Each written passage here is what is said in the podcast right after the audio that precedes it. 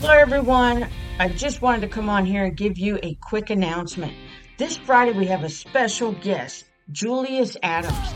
He is an upcoming star in the contemporary Christian music industry. What makes him different from the rest? Well, we know from other songs that we have listened to in the past that their songs are just so repetitive in verse. Now, Julius Adams, he's coming with a fresh new sound and just amazing, amazing worship songs.